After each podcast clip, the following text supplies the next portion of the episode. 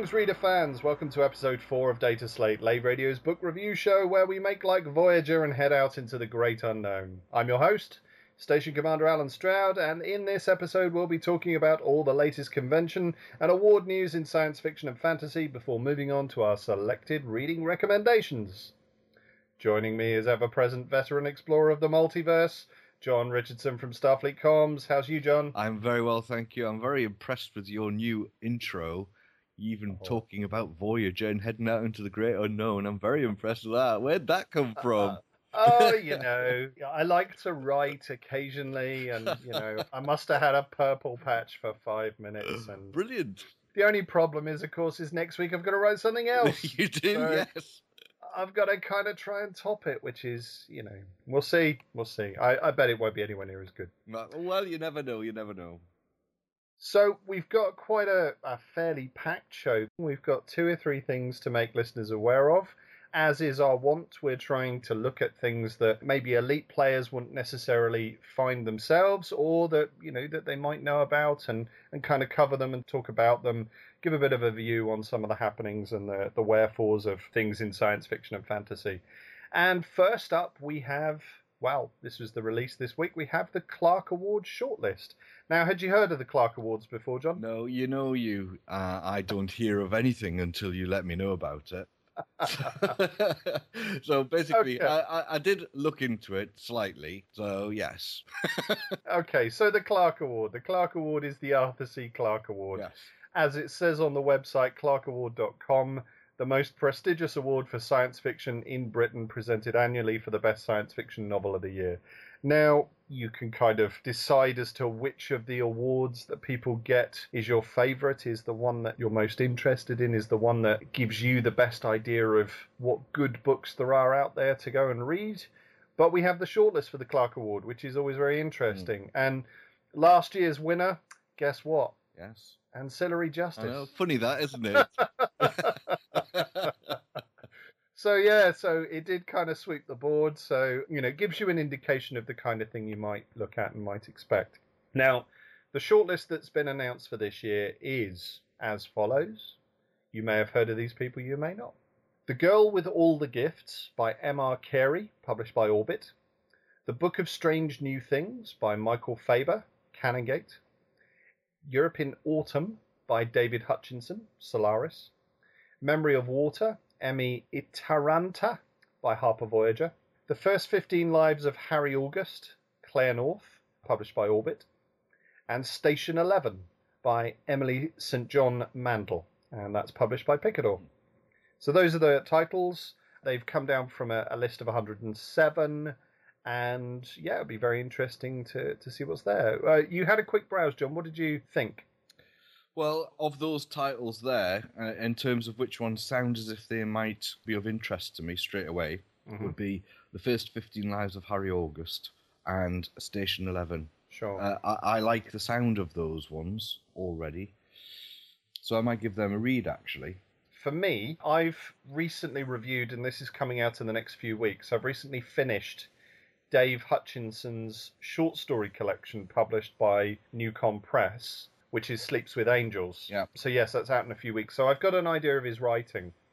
And having read the list, I did pick up Europe in Autumn, and I did go and pick up Memory of Water. So that will be interesting to see whether those are any good. So if you're looking at those two others, we've only got 2 left to cover. Yeah. And that will make it great to sort of see what we think about them all. We've got a little bit of time, but not much, because it says the winner will be announced on Wednesday the 6th of May.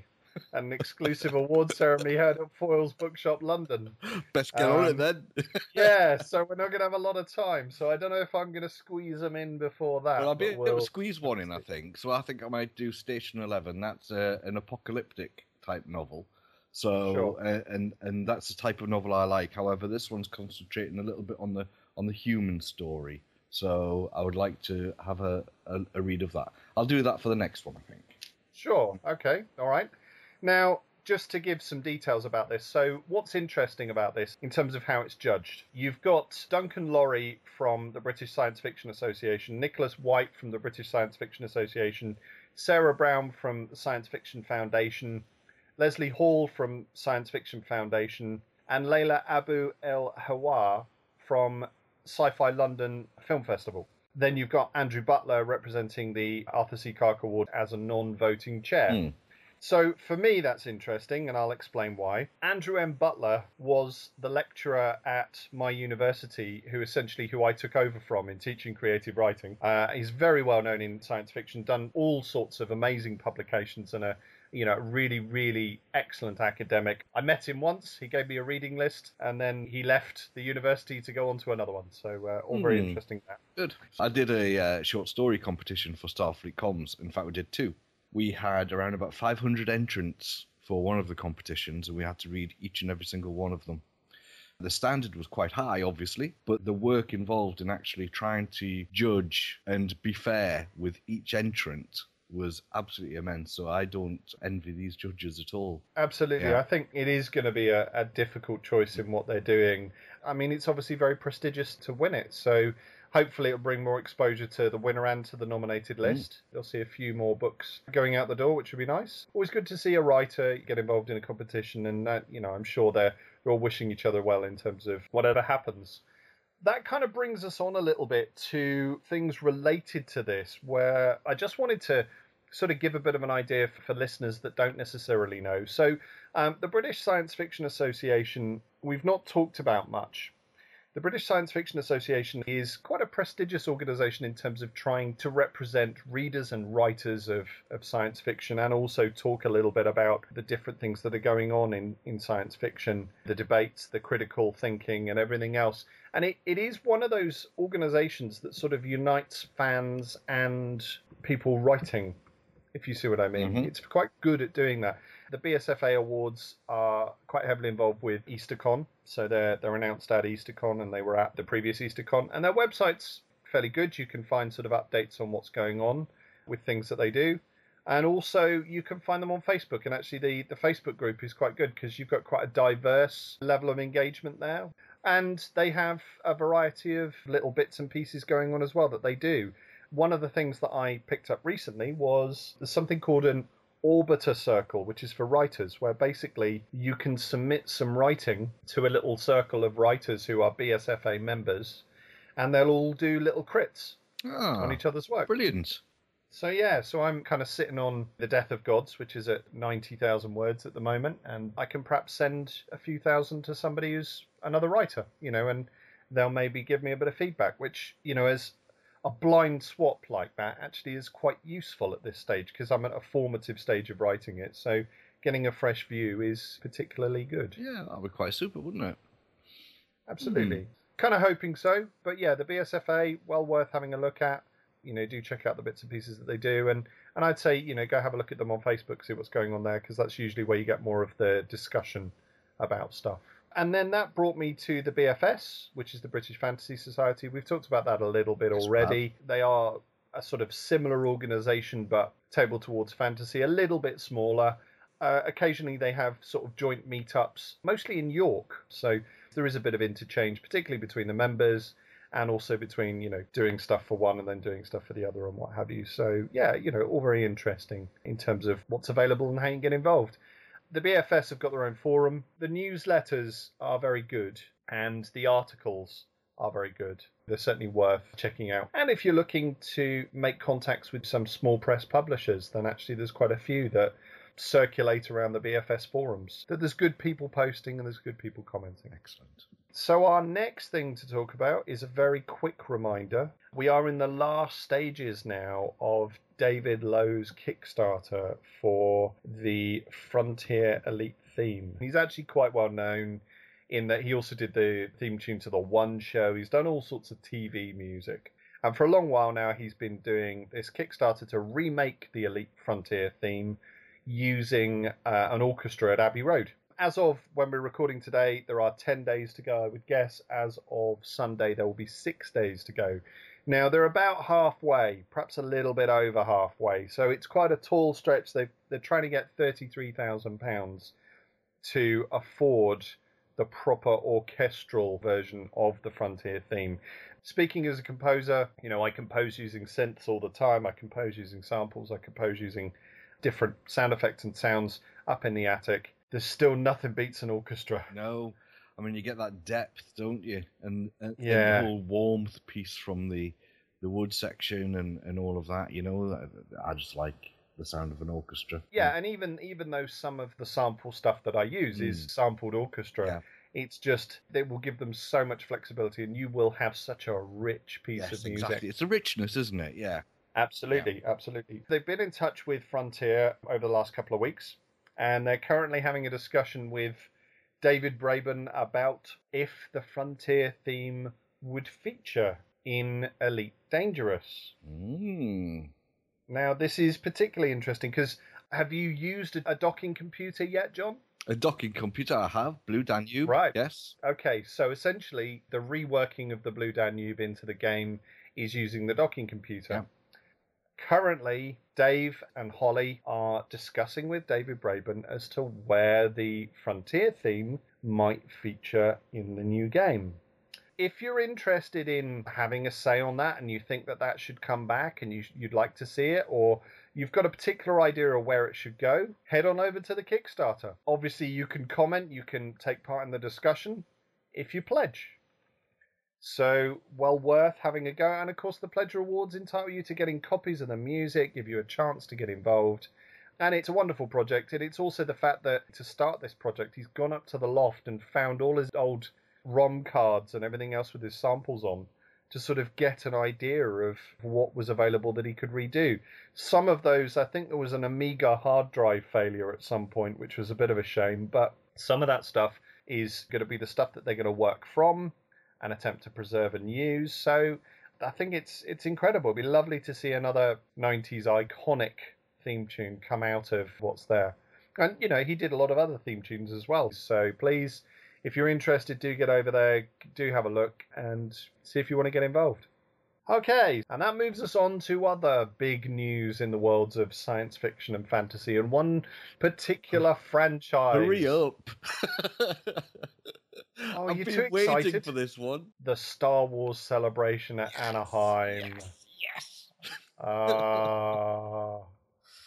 So I take it you watched all the trailers then? I've watched everything to do with it. And basically, I'm looking at this now, and I went to a Star Trek exhibition, basically an ExCeL exhibition centre. And I know I'm sort of like jumping the gun slightly here, but I'm very familiar with the ExCeL exhibition centre. And to see that it's going to go there, I'm very excited. I am very excited about this. Okay, what happened is, at Anaheim, they ran the 2015 Star Wars Celebration, and this was last weekend, wasn't it, I think? Yeah. Essentially, it was sort of over about 4 days, I think, in total. And during all of this was when we started to get the trailers for the different films that they're looking to produce, and little insights to the other things that are going on. And if you've not seen online things like the live demonstration of BB-8, the robot, i.e. the little tiny robot that rolls around because it's on like a football. Yeah, yeah. Oh, that was fantastic to see that it was actually a working model. Amazing to see it was a working model, actually, because you just assume that's a special effect, as it were. To see it actually work is just incredible, really. I don't know about you, but I still can't figure out how that head works on it. No, it's got to be... isn't it magnetic? It's got to be some sort of magnetic thing going on there to keep you can't see any kind of neck to it, well, there isn't. You, at all. No, there isn't. No, or any kind of connector that would make that work. It just doesn't, so doesn't seem to be there. The head's got to be connected via magnetism. It's got to be magnetism. Or a little bit like a sort of maglev-type train-type piece without the track. So that's the only way I can think of it. Yeah, I mean, we're obviously we're speculating. Yeah, I mean, that's all we can know. You know, I've no idea how you'd make it. So they basically, they wheeled out... And wheeled is a great word. R2-D2 and BB-8. So we got to see that BB-8 is actually a live prop. And also you got the old cast coming back. You had the new cast all on the stage to sort of talk about a few things related to the film. Harrison Ford not there, unfortunately, because I think he's still recuperating from his plane crash. If you haven't seen the trailers, Harrison Ford features in the new Star Wars trailer, which is great. But everybody else... Well, there's a lot to be said about Harrison Ford, in all fairness. He did surprise me a little bit in the clips that I've seen. I'm one of those people that saw the first trilogy, had to see the second trilogy, was absolutely busted a gut to see the second trilogy, and fell out of love with it. Yes. Because of the second trilogy. Attack of the Clones started that route, and actually then Revenge of the Sith confirmed it for me. Really? Okay. Yeah, I know a lot of people say that Revenge of the Sith had the majority of the plot of Lucas's original script and what have you, but there were just so many things that would seem to be contrived and sort of turning corners because they had to turn corners. I'm one of those people, and I've seen other people who've had the same thoughts. You know, I'm quite skeptical about Disney because my previous experiences of Disney some time ago were not particularly good. I know, but they don't do the hand-drawn cartoons anymore. No, that's it. That's exactly it. I've always labelled them as the McDonald's of literature. And harsh. But since Pixar has come to prominence and as Disney have started to involve themselves in more and more popular franchises, we've started to see some really, really amazing stuff. And I'm completely hold my hand up in that. The Marvel films are fantastic from Disney. Yes, they are. Getting Joss Whedon in as a director for films was an amazing idea, and everything that well they kind of in all fairness. Absolutely he needed to be helming some sort of large franchise because he needed a big canvas because he's an amazing director. And actually then seeing that expand and go into different things, and then I still had that moment of skepticism when they bought the Star Wars franchise. I had that moment of skepticism, and then we saw LucasArts, the computer game house, being closed down, and I was still a bit worried. But then you start seeing the trailers that are coming out for these new films. Well, yeah, there are plenty of films out there which they've all had excellent trailers, but the proof is in the pudding, though. So, you can still reserve judgment, Alan.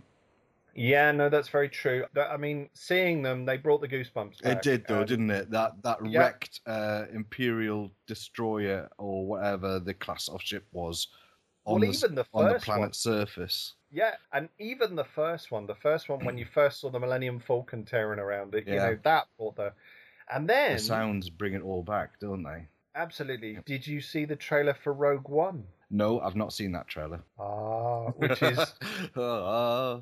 Which is a prequel to Star Wars A New Hope. Right. Because it's basically a bunch of rebels finding the plans for the first Death Star. Okay. I'm bought into it. Awesome.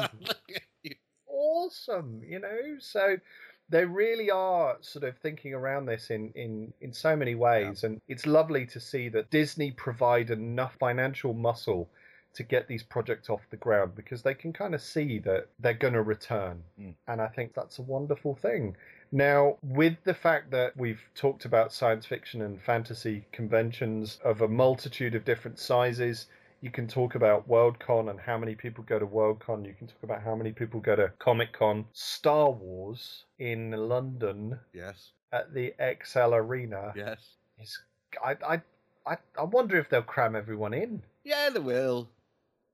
Of course they will. But it is... I just think it's so stratospherically popular. Yes. I think that it just means so much more. And actually... crowd control there, I reckon. So I went to LongCon last year, and there were 20,000 people at LongCon. This will just... Yeah, because Star Wars really is one of those things that is... I'm going to use the word iconic, I'm afraid. But it is. And it crosses generations now, because it came out in 77. And there are people who have got a large amount of disposable income now, if they're lucky enough, of course, to actually spend on these sorts of events, such as the likes of you and me. And then, of course, they have got children of their own who they've infected with the Star Wars and Star Trek and sci-fi and fantasy gene. And they're going to be involved, and they've seen all the films, and their groups of friends have all networked, liking this sort of stuff. So there's going to be a massive horde descending on ExCeL, I think. Absolutely. It's going to be fantastic. Yeah, I think we've kind of already starting to think about booking our tickets. Yeah, you've got to, though, haven't you? You've got to. What you were saying about, the generational thing, I think much as I can sort of talk about my negativity towards new films, the one thing that they do is that essentially, and also by the remaking, if you look at the original, I've got the 1977 trailer. Yes. And if you look at the quality of the footage of the 1977 trailer, and then you compare it to how much it's been digitally remastered, and I know you know, I know people talk about the changes, but there's also quite a lot of improvement, you know, in terms of just the quality of the picture. Yeah. But the fact is that by reinventing, by continually tinkering, by continually sort of working with the content, by, you know, by making spin-off series, by having books, by having all these other things, essentially it becomes a family franchise. It becomes a generational franchise, and it becomes something that parents can share with their children, and everyone thinks it's cool, which is a wonderful thing. And actually that's very powerful, and I think that's part of the appeal and part of the attraction of it. I mean, it's a classic story at the end of the day, isn't it? We had one last thing that I was going to mention that is, you know, for all elite returnee gamers who remember their 1980s stuff and everything else, the one last thing that is come out this week, which is very interesting and worth checking out, is if no one has seen David Hasselhoff's new pop video for True Survivor, please do take a look. Don't, if John, you value your sanity.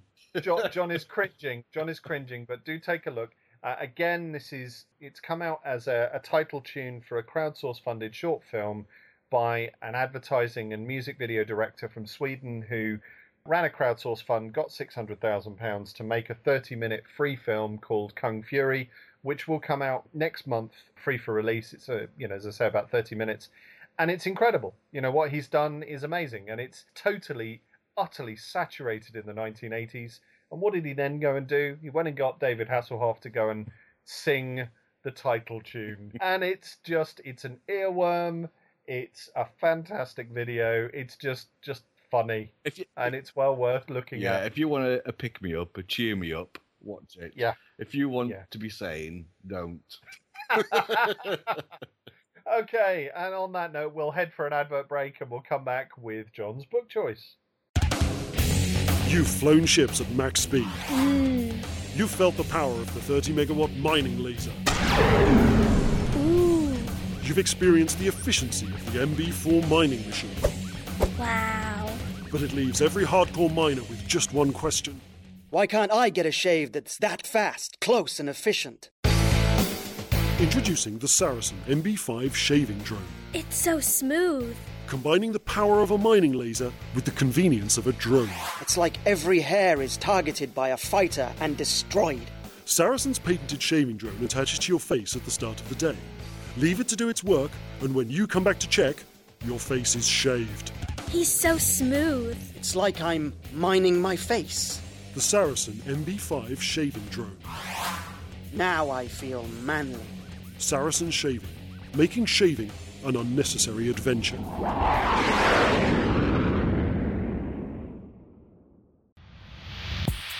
Greetings, Commanders. Second Technician Fozzer Forrester here. If you'd like to catch the crew of the Orange Sidewinder, we broadcast live every Tuesday at 8:30pm BST. Fly safe, and if you can't do that, fly dangerous.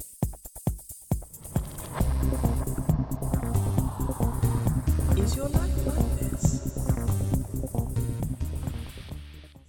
Okay, and welcome back. And so we're going to move on after our quite detailed discussion. We're going to move on now to talk about John's book choice. What have you got for us, John? Well, as you know, I like the apocalyptic type of fiction. And some of it's good and some of it's not so good. And I tend to like most of it, regardless of whether it's good or not. So I thought, well, you know, I'll pick up this one.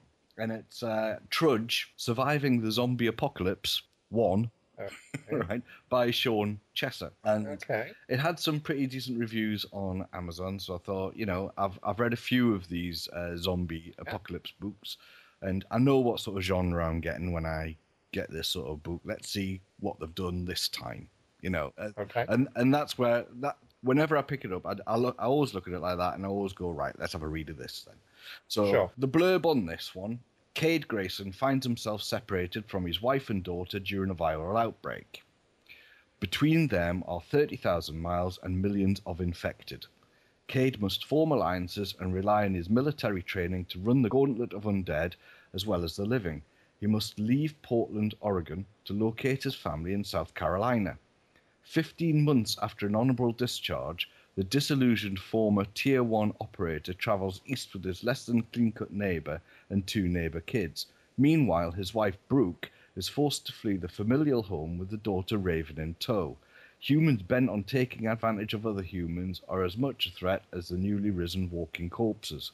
Incommunicado and desperate for any information about the outbreak spread, Cade must chart the right course on his trudge to reunite with his family. So you get the idea of this one. It's a it's the backdrop of zombies, a little bit of paranoia because you can't trust anyone, and this guy's militarily trained, and he's got a jaded outlook, and it's the challenges to meet after traveling thousands of miles. And I thought, these sorts of things, you can read them in, whilst you're on a bus or something like that. And, it's a very casual read generally. Yeah. Yes. And I thought, 99p on Kindle, I'll do it. So I did it. Okay. Oh, my God. I really wished I hadn't. Okay. Right? So I was very, very disappointed. Now then, and I'll tell you why. I'll qualify that. So basically, it starts off fairly promising, and you get to know a little bit about the character, and then the outbreak happens. And in all of those books, the little bit about knowing the character is always quite exciting because it's a new person. Yeah. And then the outbreak happens, and it's always quite interesting to see that happen in the book because each one is different, despite the fact that it results in generally zombies. So, they choose a different method, and the different methods of contagion, such as, they look at each other and they become a zombie, or is it going to be in the blood for a few months before they turn into zombies or whatever. So, this is obviously quite a high infection rate, so everybody's getting it, and it's spread by blood and saliva and all of that business. And they're not your normal zombies where they're sort of, well, when I say normal, there have been no normal zombies since Dawn of the Dead. All of them run, jump, scream, shout, and everything else nowadays. So these ones do that. And the character seemed okay until I started realizing that he's actually mentioning an awful lot of brand names and stuff like this of the different weapons that he's using. And then he starts talking about the technical details behind these weapons. And I'm thinking, that's interesting, but, And then he starts going on about the armoured vehicles and how they're used and everything else. And I thought, hang on a second, am I reading a novel here? Or am I reading an instruction manual? Oh, dear. Yeah. So, and Trudge literally became how it felt reading the book. So, it really did. I'm terribly sorry, but... No, That's fine. I mean, I've not read it, but I've been there. Yeah. And I can kind of see what you're saying in that there are writers, and, obviously I've not read this, but there are writers who occasionally get a little bit too obsessed in relation to either the technical equipment or it becomes about the emotional significance of their characters.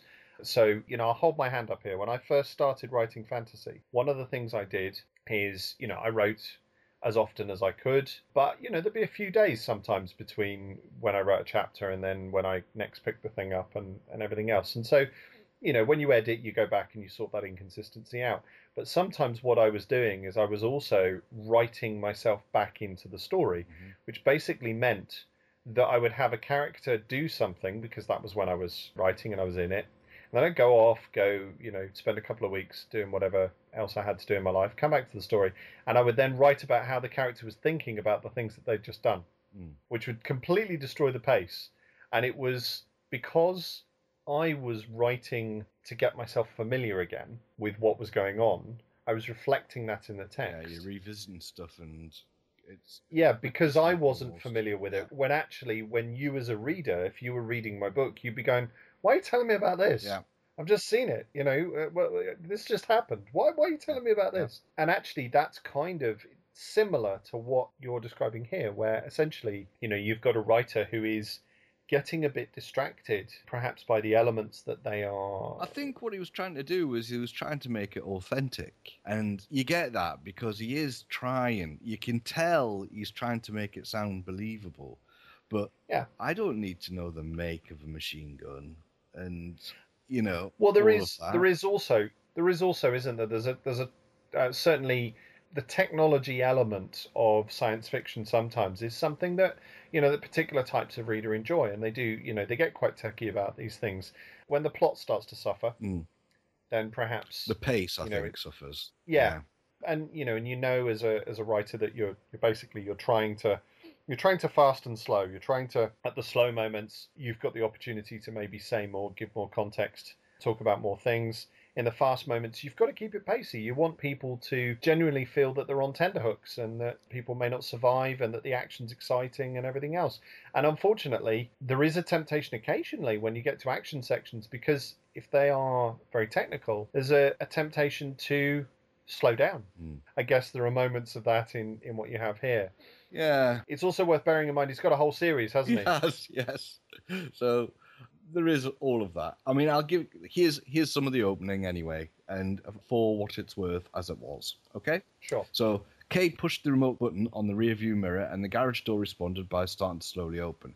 He overshot the driveway by a few feet and reversed his truck up the driveway into the two-car garage. He walked into the house through the mudroom and deposited his keys on the top of the dryer. Before he entered the kitchen, he removed his shoes and then pressed the glowing button on the wall. The garage door started on its downward journey. Really? Yeah, I'm sorry. My answer to that would be, who cares? Yeah. So it's also stating on the Amazon listing for Trudge that this is a 62,000-word novel. Now, 60,000 words is fine. You know, I mean, I've written one or two 60,000-word pieces. But you would expect it to have pace. Yeah. You know, I'd wonder how much of that could probably be slightly more economical. I think it needs a jolly good editing. Okay. But take it for what it is. I am still currently reading it, and I will read it until the very, very end. If I make it. So, but yeah, it's not a bad story. It could do better with being told a little bit, with a bit more pace, and with some stuff taken out, I think. So okay. Well, we're not obviously as keen on this as perhaps as we are on other books, but certainly it's worth seeing if listeners have a view. So if you're picking up Trudge, go have a look. Tell us what you think. We're quite happy to sort of discuss it. It'd be very interesting to see if people have a different thought about it, different take on it. Yeah. Or if we have any fans of Sean Chesser that want to talk a little bit about the whole series, we're quite happy to discuss that and go through it. Good. So where can we get it from? Well, as I think we alluded to, is Amazon. You can get it. It's a Kindle edition is 99p, and the paperback version is £6.36. Okie dokie. There's also some reseller versions at £4.14 and £4.09, which I think are used and, as I say, also from a reseller. Yeah. Okay, so that'll do us for Trudge. We're going to run away from Trudge. And oh dear. I might cut that. No, leave it in. We're going to disappear away to an advert break, and then we'll come back with my book choice. Is your life like this? Take that, evil pirate scum! Pew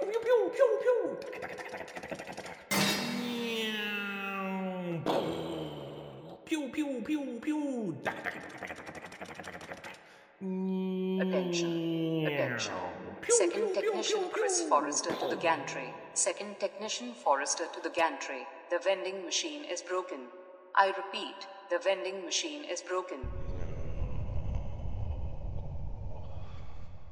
It could be like this. Drive charging.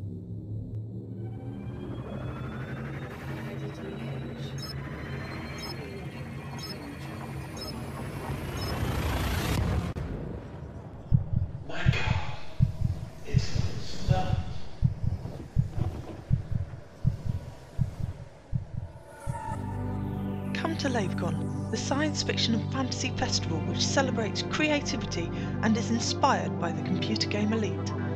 Join us for board gaming, LARP, cosplay, LAN, tabletop roleplay, workshops, special guests and of course Elite Dangerous. LaveCon 2015 is being held on the 11th and 12th of July, just outside Northampton, England. Book your tickets at laveradio.com.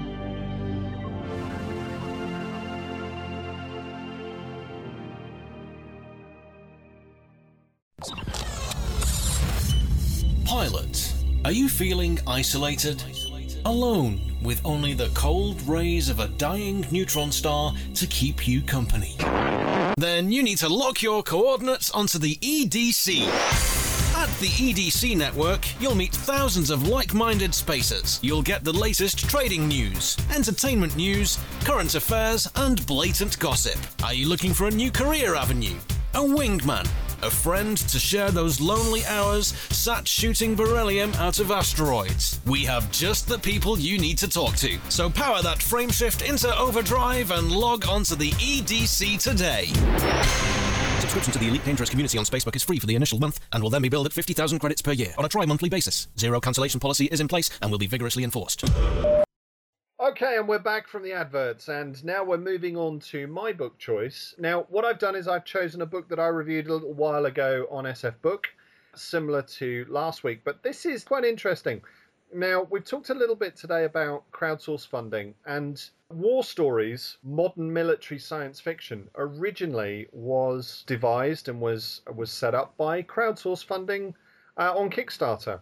Now, what happened is that Andrew Liptak put together this idea of military science fiction as an anthology and wanted to put a set of science fiction stories together and have an opportunity to do that. And wanted to get some funding to put that together so that there was a good product at the end of it. And he was also looking at seeing if he could recruit a few of the perhaps well-known writers who'd done well in competitions or done well in shortlists, but hadn't necessarily got to the public attention, as it were, as much as they might. And War Stories was that opportunity to sort of bring all that together.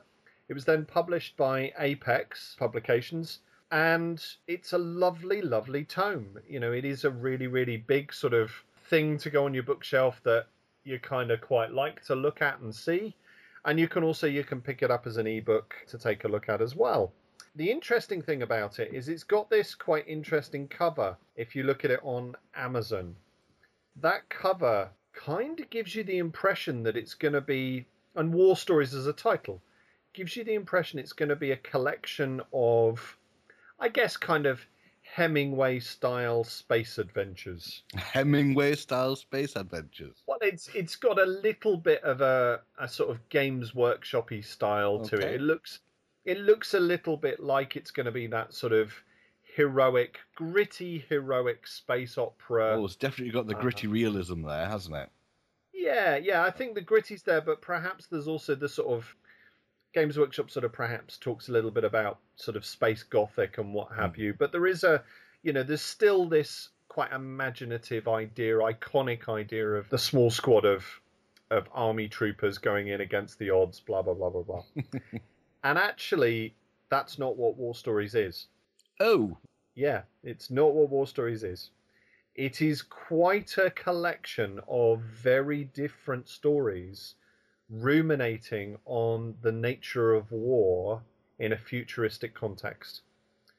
You have all sorts of things going on. You've got artificial intelligences being used as a military simulator who then decide to declare peace. And so they send in an army general to try and negotiate with them to make them fight each other again because they're not fulfilling their programming. Right, okay. You've got a story about a young girl whose father commits suicide because he used to be a sniper and killed a lot of people, and there was some sort of incident that he couldn't deal with in his life. So she then, after he commits suicide, she then gets involved in drone programming and tries to effectively to use drones to stop people having to become responsible for the killing of others. Mm-hmm. And then one day the budget is cut just a little bit, her program is cut around just a little bit, and there is a significant loss of innocent lives based on the drones that she's programmed. And so it creates a unity between her experience and her father's experience. Mm-hmm. You then have, a multitude, and there are quite a lot of stories in there. It took me a long time to get through this because it's a really big bumper collection. And you've got a few award-winning authors. You've got a few newish authors, but they're all fairly seasoned. You know, they've all, you know, sort of produced other stuff.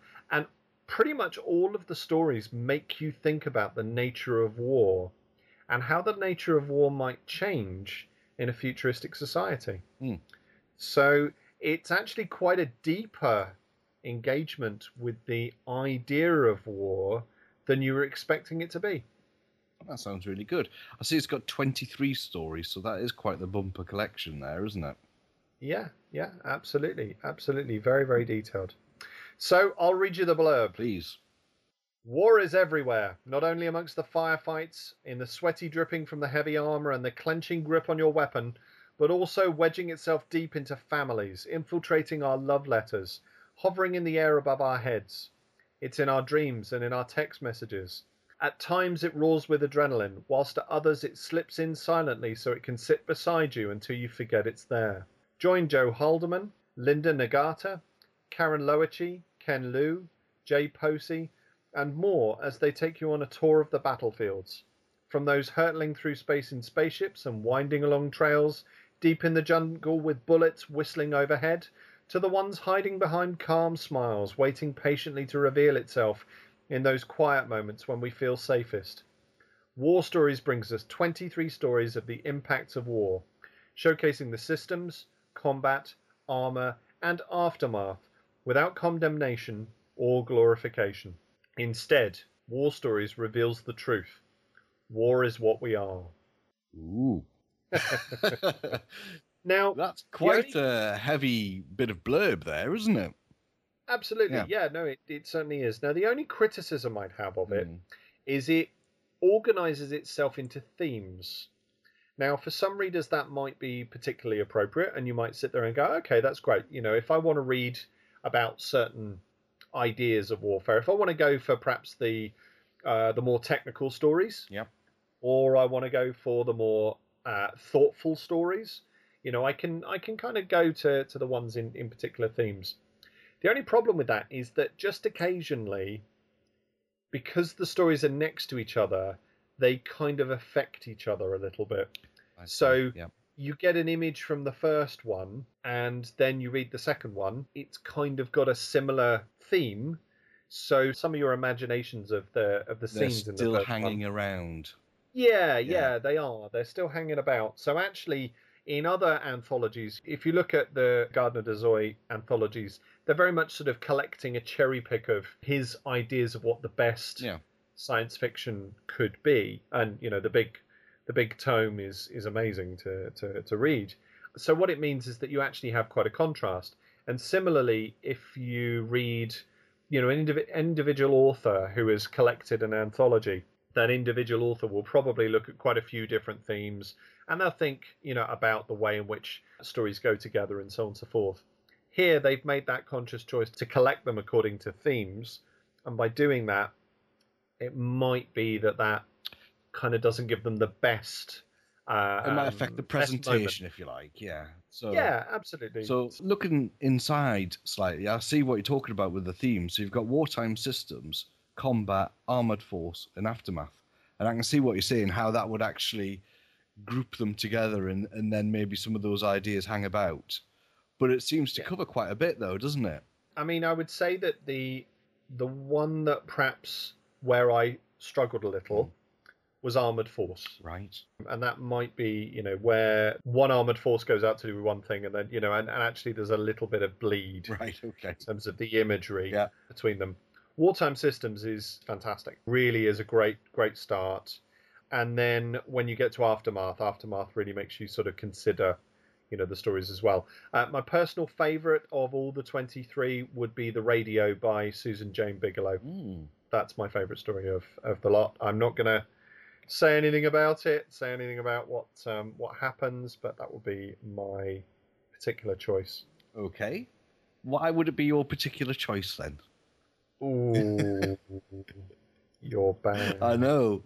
I just think that she wrote it just incredibly well, and it really does make you think about the context that she's put across. You know, I'm trying so hard not to spoil anything. I know. because I really don't want to, you know, to give any of the games away. But it certainly, for me, it was, you know, was one I'd pick out. Okay. Of the 23, it's the context feels really real and the characters feel really real. It's probably the best way to describe it. In the Loop by Ken Liu is also very, very good in that regard. And Invincible by Jay Posey is also good. It sort of has different priorities, but certainly for me, The Radio is the standout story of the collection. Brilliant. Okay, so this is 294 pages. So how many words is that? Is that we're talking about the 60,000 again? Are we? No, we're talking about quite a lot more. I would say, to be honest. Yeah, it might be saying 294 pages, but it's sort of when you think about paperbacks, you have a trade paperback and you have a mass market paperback. Yep. Now, as far as I'm aware, War Stories is a trade paperback size, so it's a slightly bigger tome. I would suggest it's significantly longer than 60,000 words. I can't remember off the top of my head how long it is, but certainly you're getting quite a lot of text for your money, as it were. Yeah, you're getting a good slice of pie. Yeah, my copy's on ebook, so unfortunately I can't give you a right. an approximation of numbers, but yeah, it's a weighty tome. There's going to be something in there. If military science fiction is something that you're interested in, there'll be something in there that you'll enjoy. And I don't think you should worry that it's going to be too technical, because it isn't. Okay. There are one or two stories that do lean towards that particular bent of military science fiction, but it's not specifically in that vein. Well, as we've discussed, there's a place for technical, definitely. Yeah. So if it's done right, then, you know, it'll help the story along, won't it? So. Absolutely. And there's a collection of authors in there who are people who are great writers and who are worth supporting. And I think that's, for me, that's the key of this particular collection. The editing standard is very high. And sometimes, you know, with small press or with these kind of originated crowdsource funding pieces, there is a danger occasionally that you'll get a bit of a weakness because, you know, somebody's basically trying to get their dream novel off the ground. Mm.